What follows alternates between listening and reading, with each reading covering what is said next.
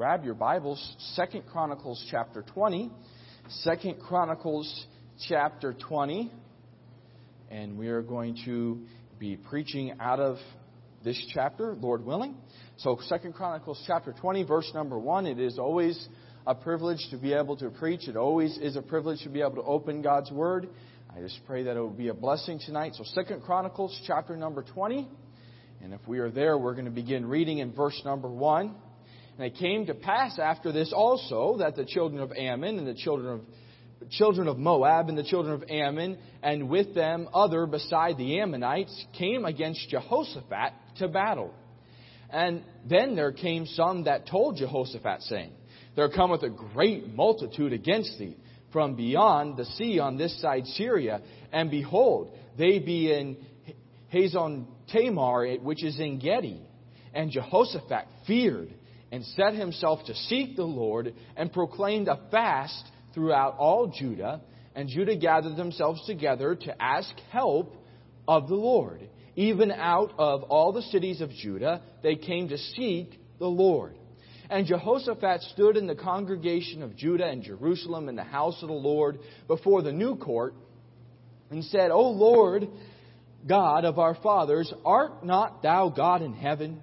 And rulest not thou over all the kingdoms of the heathen. And in thine hand is there not power and might, so that none is able to withstand thee? Art not thou our God, who didst drive out the inhabitants of this land before thy people Israel, and gave it to the seed of Abraham, thy friend forever? And they dwelt therein, and have built thee a sanctuary therein for thy name, saying, If when evil cometh upon us, as the sword, judgment, or pestilence, or famine, we stand before this house and in thy presence, for thy name is in this house, and cry unto thee in our affliction, then thou wilt hear and help. And now, behold, the children of Ammon, and Moab, and Mount Seir, whom thou wouldest not let Israel invade when they came out of the land of Egypt, but they turned from them and destroyed them not. Behold, I say, how they reward us to come to cast us out of thy possession, which thou hast given us to inherit. O our God, wilt thou not judge them?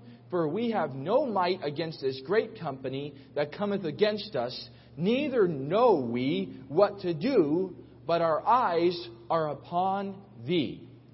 And all Judah stood before the Lord with their little ones, and their wives and their children and upon Jehaziel, the son of Zechariah, the son of Benaiah, the son of Jael, the son of Mattithiah, a Levite of the sons of Asaph, came the Spirit of the Lord in the midst of the congregation. And he said, Hearken ye, all Judah and ye inhabitants of Jerusalem, and thou King Jehoshaphat.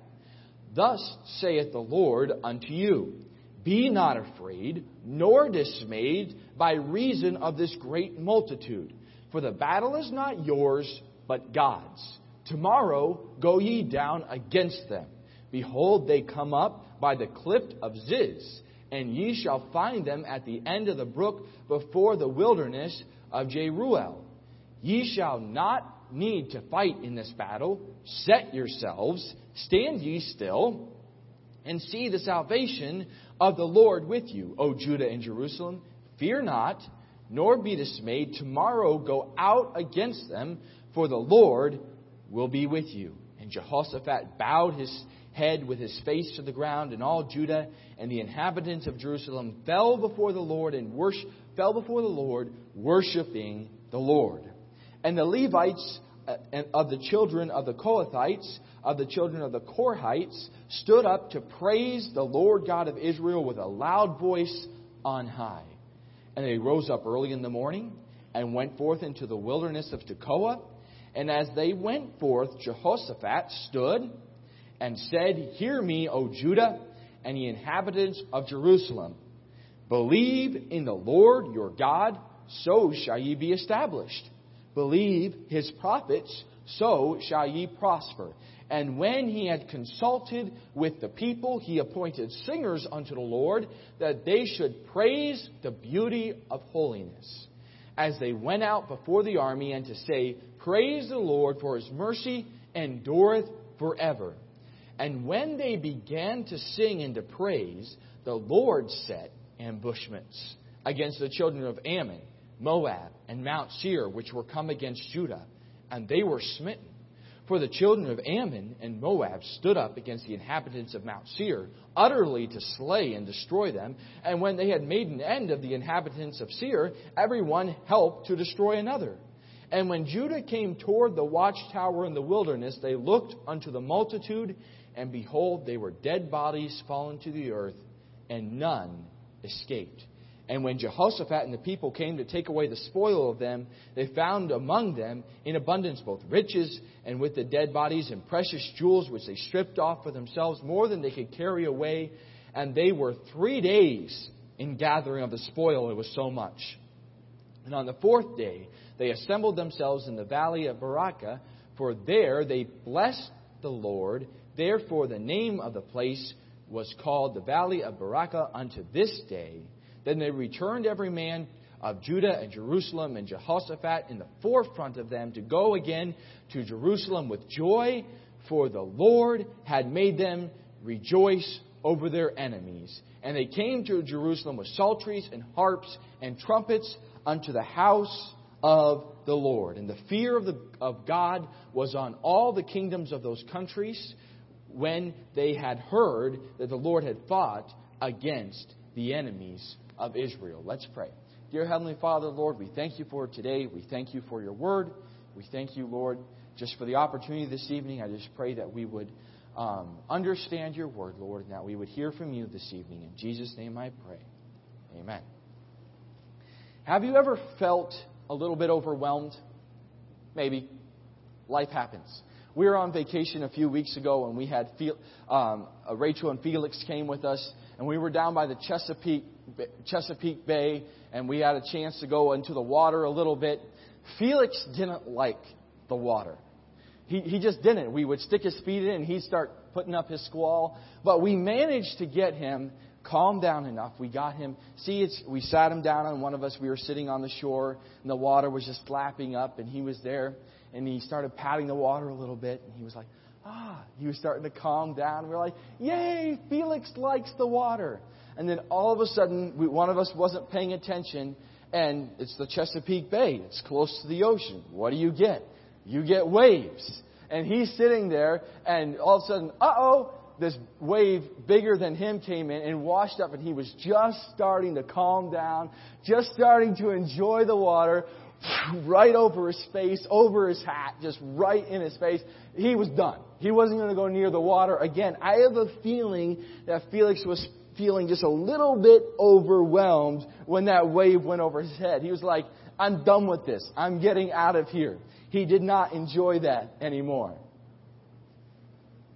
But can't life feel that like sometimes we're just getting settled in, everything's going to be okay, and then something comes over and completely messes up all our plans, whether it's something that happens at work or whether it's something that happens just with the nature of living in New York City or something that happens in our personal lives, you can be going on and life can be very overwhelming. Circumstances, situations can come up, trials that come up can be very overwhelming. I have a feeling that the people to who this book was written to, the books of 1st and 2nd Chronicles, were feeling a little bit overwhelmed themselves. As we read the Bible, as we study the Bible, it's important not only to understand um, what the individual words are saying, that is most important, but to help us understand the overall context, it's important to know when the book was written, to whom it was written. It gives a little bit of why the writer might have said a couple things like he did. Well, the books of 1st and 2nd Chronicles are history of Israel. We have the books of 1st and 2nd Samuel and 1st and 2nd Kings. Some of the stories, many of the stories in 1st and 2nd Kings are also recorded in, in 1st and 2nd Samuel, are also recorded in 1st and 2nd Chronicles. Why would there be the, uh, it's not like the Gospels where all four, four guys were writing at the same time. Actually, the books of 1st and 2nd Chronicles were written towards the end of the kingdom of Israel. They were written after the tribe, after the, they returned from the 70 year captivity in Babylon. Remember that? Ezra, Nehemiah, they came back from Babylon, came back to Jerusalem. They were trying to rebuild the walls, relearn how even to worship God. And what Nehemiah and Ezra and the priests were doing is they were reteaching the people. People who hadn't been in Jerusalem for generations. People who hadn't um, been around the worship of God. They were being retaught. They were being retrained how they needed to serve God. This wasn't, and they, when they came back to the land, it wasn't a place of great affluence. They weren't, yes, everything is back. We have our king back. Everything is great. They needed to learn a little bit about how they ended up where they had been. How that they ended up in the 70 year captivity. How God had taken them out of the land. And so um, through the prophets, we don't know exactly who wrote First and Second Chronicles. One person may say this, one person may say that, but we know it's Bible, and we know generally when it was written, and it was written to the Jewish people, and it was reminding them, listen, this is why you ended up in Babylon, and if you'll learn from history, if you'll learn more about God, you won't have to end up back there. You can re, you can continue to serve God here and now. But coming back to the land, do you have a feeling maybe they were just feeling a little bit overwhelmed with what was going on? Maybe life wasn't exactly what they wanted to be. And God is rehearsing history of what He had done in the past so that they could learn and continue to follow God in the future. Now, Jehoshaphat, you just kind of like saying that name, right? Jehoshaphat. Okay, he was a king over Judah. Okay, that was the southern uh, tribe when the kingdom split under Solomon. There was the ten northern tribes and there was the southern tribes. Jehoshaphat's dad was Asa. He had served the Lord, but then he had gotten into trouble when he had gotten his own plans. And Jehoshaphat came on, um, uh, took the throne, and he began to serve um, as the king. And he, the Bible says that he served God, that he sought after God, that he walked in the ways of David his father. But Jehoshaphat was also one of those kings that we can look at his life and say, man, he, he really made some mistakes in his life. Like when he um, made an allegiance with Ahab and went to war with Ahab. And then he went to war with Ahab's son. And you look at him and say, Jehoshaphat, what are you doing? But that is not, he, he was one of those people, you look at him, one time you look at him like this, Huh? And the other time you look at him like, wow, he was really serving the Lord. And that's where we find him in Second Chronicles chapter 20.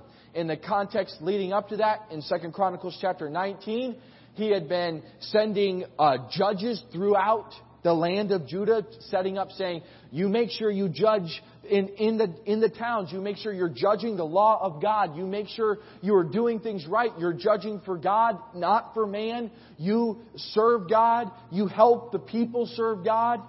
And just as everything was going great, the people were being instructed in how to serve God. There was righteous judges in the land teaching the law of God and making sure those who were doing wrong were being punished and those who weren't were not being taken advantage of.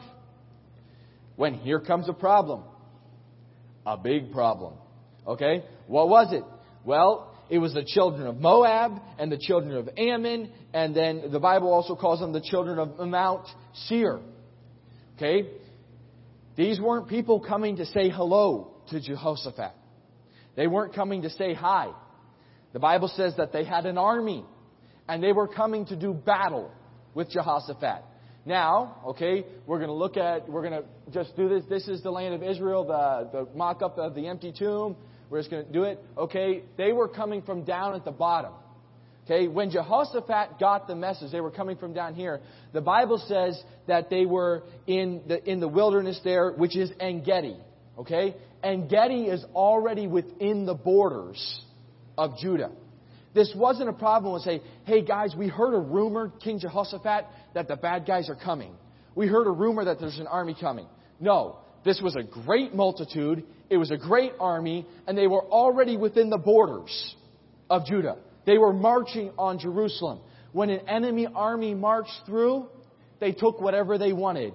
They plundered, they looted, the Geneva Convention hadn't happened yet, okay? How the soldiers got paid is what they took. This was, it was a disaster. It was a huge problem that was coming. Maybe it was refugees pouring into Jerusalem. It doesn't say who, but people are coming to Jerusalem. More than one. It says there came some. That told Jehoshaphat saying, There cometh a great multitude against thee. And they're already coming. In fact, they're already in the borders. Uh, Jehoshaphat, we've got a problem. They've got a bigger army than we do. They, um, they're coming and they're coming to talk to you in not a very nice way. They, they want to sit down and explain to you, Jehoshaphat, why you're not king anymore and why you're leaving. What did Jehoshaphat do? Verse number three says, And Jehoshaphat feared. He was afraid. You know what? That's, that's a healthy response to the problem that's coming. He wasn't like, oh boy, we're in trouble now. Okay, we'll deal with it tomorrow.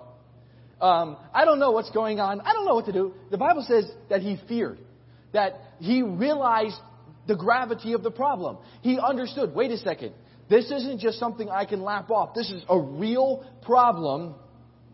There, he was scared to death. He was afraid. He knew what this invading army could do to his people. He knew what would happen to his land. And so he is afraid as well as the people in the land with him. There is fear permeating the land. But here's what Jehoshaphat did. How did he handle the fear? There's one thing to be afraid, and there's one thing to let your fear drive you to do something, okay? You ever seen, had the idea or heard of the phrase of someone being just frozen with fear? They can't move. They can't do anything. They're, they froze when the time of testing came. Something happened and they just froze. That's not what Jehoshaphat did. He feared, but the Bible says that he feared and set himself to seek, I mean, to seek the Lord and proclaimed a fast throughout all Judah. He, Jehoshaphat set himself to seek after the Lord. He, he conditioned himself. He, he moved things around. He said, everything else is going to stop. There's a, there's a big problem coming. It's an overwhelming situation. We don't know how to handle it. So instead of sitting here trembling about it, instead of calling my counselors and saying, how are we going to deal with this problem? What the Bible says is, is he feared and set himself to seek after God, to seek the Lord. And he proclaimed a fast throughout all Judah. And Judah, the, his, his nation, gathered themselves together for this purpose, to ask help of the Lord and to seek the Lord. They came and this, it wasn't the idea of they were just coming and having a prayer meeting, though that's what they were doing. It's this. They were coming and they were seeking after the Lord and they were seeking for a specific answer. They were seeking after the Lord for something. They were seeking after, God, you're going to have to do something about this. God, we are here. There's a big problem coming. It's here. Um, we don't have much time. And in fact, um, as we get later into the story, when um, God answers them, you know what they said? They said, tomorrow, go face the enemy. They were that close. The army is just down the road moving towards that area. And so they are there. They're on their face before God. They're praying. They called a fast. That means they stopped whatever they were doing. They came before God and they were seeking after God. With, they gathered themselves with a strong purpose of, and seeking the Lord for answers to this problem. And Jehoshaphat allowed his fear to drive him to God. As he was standing there and he was praying for his people, he was praying about this problem. This is how he starts out. He says, and said, O Lord, God of our fathers, art not thou God in heaven? And rulest not thou over all the kingdoms of the heathen? Heathen, and in thy hand is there not power and might, so that none is able to withstand thee? You know what he started with, Jehoshaphat, as he was seeking after God? He's like this I'm going to remember who God is. I'm going to remember that the person of God is someone who rules over the entire world, not just over this as we follow Him and serve Him, but God rules even over those who don't serve Him. That God is in control even of those who, um, even of those who are coming against us. It said, that's what he said. God is in control. God rules, and in your hand there is power and might, so that none is able to withstand. He said, I'm remembering who God is.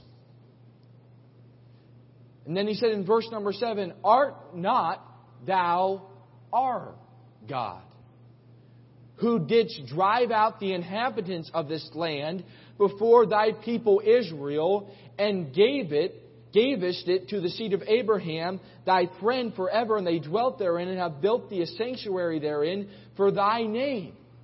Saying, as he was seeking after God, he was saying, Art not thou our God? You're, you're not just a, a God who rules over everything. Yes, you are the God who rules over everything. You are the God of the universe. You are the creator God. You are the God who is in control of what is going on. You're also our God. You're also our God who gave us the land that we're living in. You've worked in us, in our lives in the past. You've given us this land. You drove out the previous inhabitants. It isn't that just you are a God who's in, who rules over everything. You are a God who rules over everything. You are our God, and you've worked in our lives. And then he begins to remember the promises of God. And how that, remember Solomon at the temple? How he prayed, and that's what he's referencing here. How he's saying, if that you, um, if God, if my people pray towards his house and seek my name, that I will hear from heaven and answer them. That's what Jehoshaphat is referencing right here. The fact that he was at the temple of God, he was seeking God's name, saying, I am, you've promised that you would hear us when we stood at this temple and when we prayed to you, asking you to help us, whether, whatever the situation was, eh, Verse number 9, if when evil cometh upon us, as a sword, judgment, or pestilence, or famine, we stand before this house and in thy presence, for thy name is in this house, and cry unto thee in our affliction, then thou wilt hear and help. Jehoshaphat, as he is seeking after God, he's saying, God, I know who you are. God, I know you that you're our God and that you work, and I know that you've promised to hear us and God, we have a problem here. And he, in the next verses, he begins to pray and ask God, God, at the end of his prayer, he says, um, verse number 12, O our God, wilt thou not judge them? For we have no might against this great company that cometh against us, neither know we what to do, but our eyes are upon thee. God, He brought the situation before the God of heaven. He brought the problem to God. Said, we don't have the strength to deal with this. We don't have the power. We don't have the military strength to deal with this army. We don't even have the understanding, the knowledge. We do not know what to do. How many have said that? I just don't know what to do. Jehoshaphat's there. And there's people depending on him. And what he's doing is he's taking it to God and saying, God, you're a God who rules over everything. You are in control. But at this point, we do not know what to do. We're asking for you to take care of this situation because we definitely can't take care of this situation and we don't even know how to start about it. And then this is very interesting in verse number 13. And all Judah stood before the Lord with their little ones, their wives, and their children. They stood there and waited for an answer. How many times, I was just, as I was studying for the sermon and trying to prepare, this crossed my mind. How many times have I come before the Lord about something in my life, some situation, some overwhelming circumstance, I might say, and I'm praying and asking God about it, and then I get up off my knees and say, okay, now how am I going to fix this? How am I going to go about fixing this? I call um, a friend of mine and say, okay, uh, this is an idea I have. That I have this. I, I've, have you been praying about? It? Yes, I've been praying about it. Now, what am I going to do about it? I didn't see that here. I don't know. Maybe this is uh, just my mind going back and forth in weird ways. But here they were. They prayed. They sought God. And then they waited. They stood and waited for God to answer. And God did. As they were standing there, as they were waiting for God to answer, there's to the king and all Judah is crowded into the city of Jerusalem, around the temple. They are waiting. They are listening for God. They are seeking. They know that God only can give them the help that they need. And God gives them a message. Fear not. The message comes um, to one of the Levites, of the sons of Asaph. These were people who were in charge of the music of the temple, actually. And God spoke to him and gave him a message, saying, Thus saith the Lord unto you, Be not afraid. What was Jehoshaphat? He was afraid. Be not afraid, nor dismayed by reason of this great multitude. He wasn't exaggerating the situation. It was a real problem. It was a great multitude. For the battle is not yours, but the Lord. Tomorrow, I mean, I'm sorry, not yours, but God's. Tomorrow go ye down against them. Oh, we have to go against them. Behold, they come up by the cliff of Ziz. We know where they're coming up. He says, go against them. Oh, usually when it talks about going against them, that's a military term, saying, go find the enemy. But then he hears this Ye shall not need to fight in this battle. Set yourselves, stand ye still, and see the salvation of the Lord with you, O Judah and Jerusalem. Fear not, nor be dismayed. Tomorrow go out against them, for the Lord will be with you. The word, he repeats it twice. Fear not, nor be dismayed. The idea of dismayed is this, this striking of awe, or this, this totally changing and grabbing your attention and transfixing you, like we talked about being frozen with fear. That's what dismayed is. When the, um, when the soldiers, Israeli soldiers saw Goliath, they got, they got dismayed. It kind of blew up in their minds. They, they saw awe of their enemy. We can't, we can't handle that. We can't take care of that. And what the prophet is telling them, what God is telling them is, don't be in awe of the enemy, be in awe of God because God is going to fight for you. Fear can be healthy, but it can also be deadly. Don't stop being afraid. You've, you, have you have brought the problem to God, and it's God's. God says, I'm going to take care of this. Set yourselves, stand still, and see God work. The, the, after they're, they're seeking after God, God, what are we going to do with this situation? God, it's overwhelming. God, there's this great multitude coming. We don't know what to do. We can't handle them. We don't have a big enough army. We don't have, um, we don't have the generals. We don't have whatever to take care of this situation. God comes to them as they're seeking after God. They're not just running around like people with, like chickens with their head cut off. They're seeking after God. And here's what God says. Set yourselves stand still and see the salvation of the Lord. You know, that's the same phrase that Moses, when he was at the Red Sea, see the salvation of the Lord. You're going to see, and um, remember, this is being written to those who are back in Babylon. Uh, I mean, not in Babylon, come back from Babylon. And all these references throughout the passage, in your mind, you're hearing the word, the battle is the Lord's. Didn't David say that when he was facing Goliath? And then we have the, the Red Sea, where the whole th- thing opened up. I, I, God put those in there for a purpose, and He's saying, he, you know, He's not just working here, He's worked back then, and He's worked back then, and He's worked back then, and He's come through. Stand still and see what God is going to do. Don't be afraid of the enemy now The battle is God's. But you got to go out against them. And when all the people, they hear the message of God, God has answered. What do, what do the people do?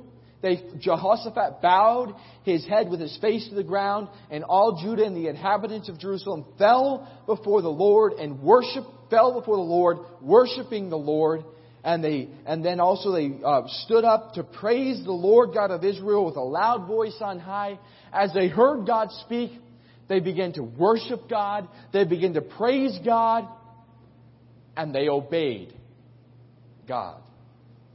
Verse number 20, and they rose up early in the morning and went forth into the wilderness of Tekoa. And as they went forth, Jehoshaphat stood and said, Hear me, O Judah, and ye inhabitants of Jerusalem. Believe in the Lord your God, so shall ye be established. Believe his prophets, so shall ye prosper. He said, Believe in God and believe in God's word. Believe what God has said. Believe in God and you're going to be established. We don't have to worry about the outcome of this battle. Do we want to have success? Believe in God's word. So in obedience to God, they go to meet an enemy that God has said they're not going to fight. But they're still going to the enemy. They're, they're, they're going to meet them. And as they move towards that massive army, Jehoshaphat challenges them to believe God and believe His word. But they could face, and they could face that enemy without fear because God was with them. That's what the prophet has said. God is with you. Don't fear. God is with you. And as they move towards the enemy, the Bible says that they, he appointed singers unto the Lord that should praise the beauty of holiness and at holiness as they went out before the army and to say, Praise the Lord for his mercy endureth forever. This wasn't a battle cry. They weren't charging into the battle. They were back from the enemy. They were coming towards the enemy, but they weren't, God had promised them that they weren't going to fight. Now, this is, in my mind, I like to think of the, mili- uh, the, the military part here. Okay, you're marching towards an enemy that you're not going to fight. What's the thing you really don't want to do? Let the enemy see you if you're not planning on fighting them. Uh, hey, so basically, you know what they were doing when they were started singing? They're like, I, there wasn't five people singing. There was the nation of Israel went out to meet them, and the music began to sound through. They, were, they said they are by the cliffs. So some, sometime, there's some sort of mountains here, and it's echoing back and forth and off of it. They're making a lot of ruckus. They're making a lot of noise. And what is that going to do? That's going to tell the enemy exactly where they are that they can't fight against. But they're praising God. And that's exactly what they need to be doing. It, so they are praising God they are marching forward towards the enemy.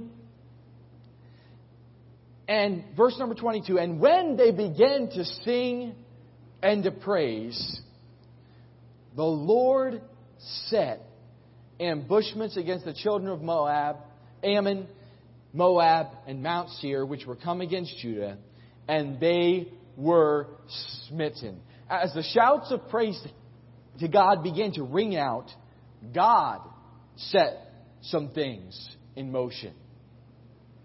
At the beginning, what happened?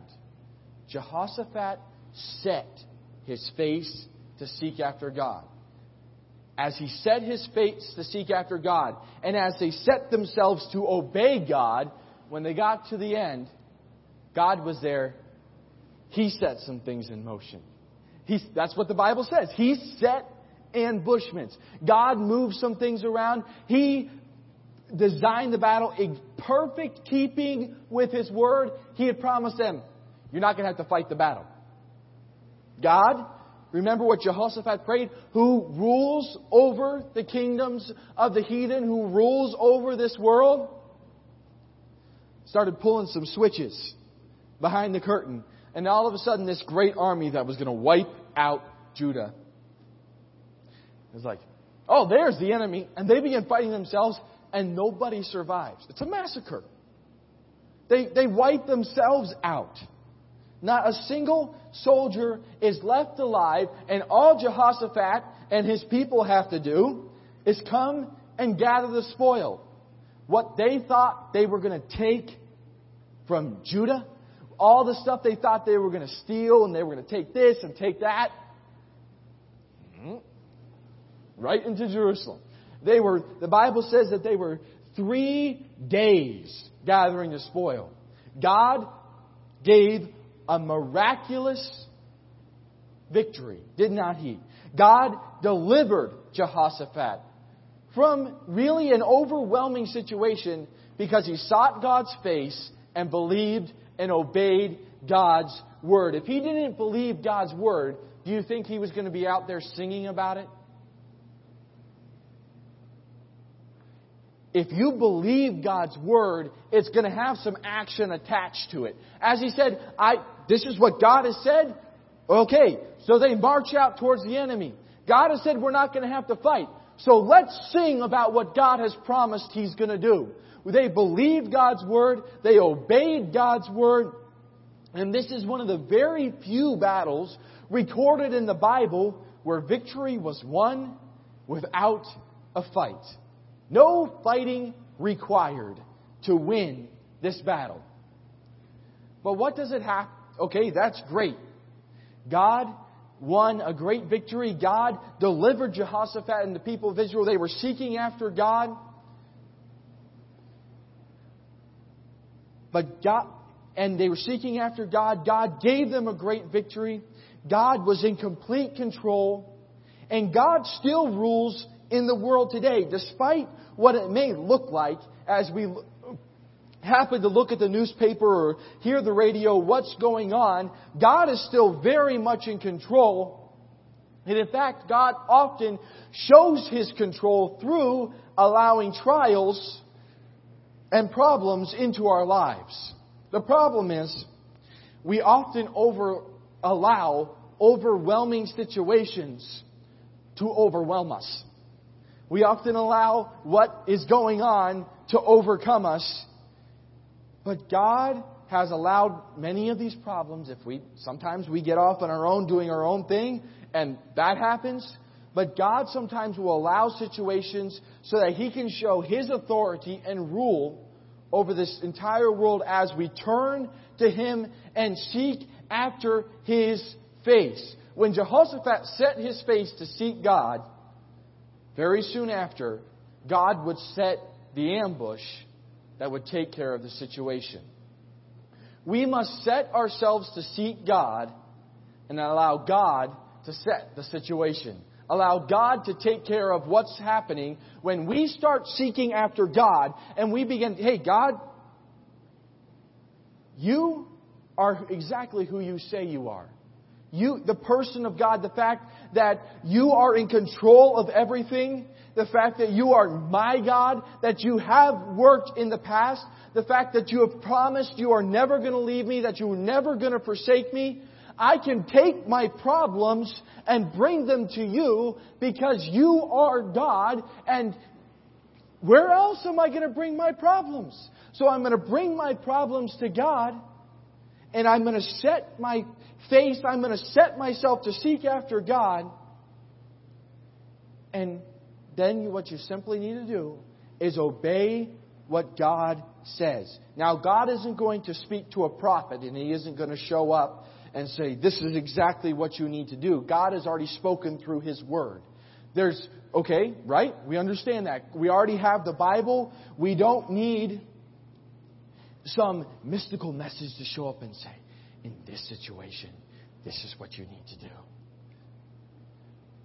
In fact, overwhelming situations do not have to be all that overwhelming when we simply realize who God is, that He's already in control, and that His Word has already spoken, that God rules this world. That's one of the themes of the book of Daniel, of Chronicles, that God is in charge. And as you seek God, He will guide you. But you must obey His word and you must trust His Word. They started singing praises to God because they knew that God would give them the victory. God had said something, and they believed it, and they simply acted like it was true. And when we set ourselves to seek after God, when we simply say, God, this is the situation. We know, I know in my own strength I can't handle this. I know in my own strength I can't um, figure a way around this, but you are God. I'm going to bring this situation to you. I'm going to set myself to seek you, and I'm going to allow you to take care of the situation. It's amazing what God can do, is it not? As we allow God to take care of what we can't possibly take care of, but we take care of what we can which is seeking after and obeying God. God loves to show himself mighty. The, the, the, fact is, God's power hasn't been limited by the time period that we are in. We think, well, God worked that way in the Old Testament. He's not going to do that. Well, we're fighting different battles, so it's going to, we're not fighting a literal army that's coming. So God's, pow, God's power might show itself in a little different way today. But it's still very evident. It is still very available when we seek Him and we obey His Word and we allow God, if I can put a little bit of play on words, that God set the situation. God took care of the battle when Jehoshaphat took care of seeking after God and giving it to Him. So, what situation are you in? Have you given it to God? If you have, okay, let's obey God. Let's follow God. Let's, let's obey God the next step. Say, well, I'm still trying to fix it myself. Well, then, go back to step one.